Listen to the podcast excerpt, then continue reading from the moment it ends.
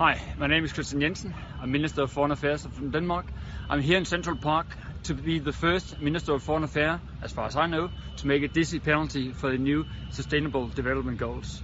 I'm dedicating my goal to goal number five, gender equality.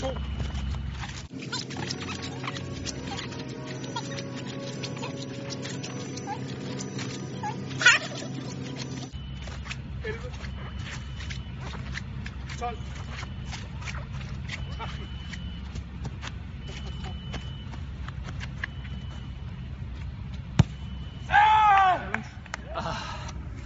Well, I'm challenging the Minister of Foreign Affairs of Europe to do the same, to make their dizzy penalty for the new goals of the world.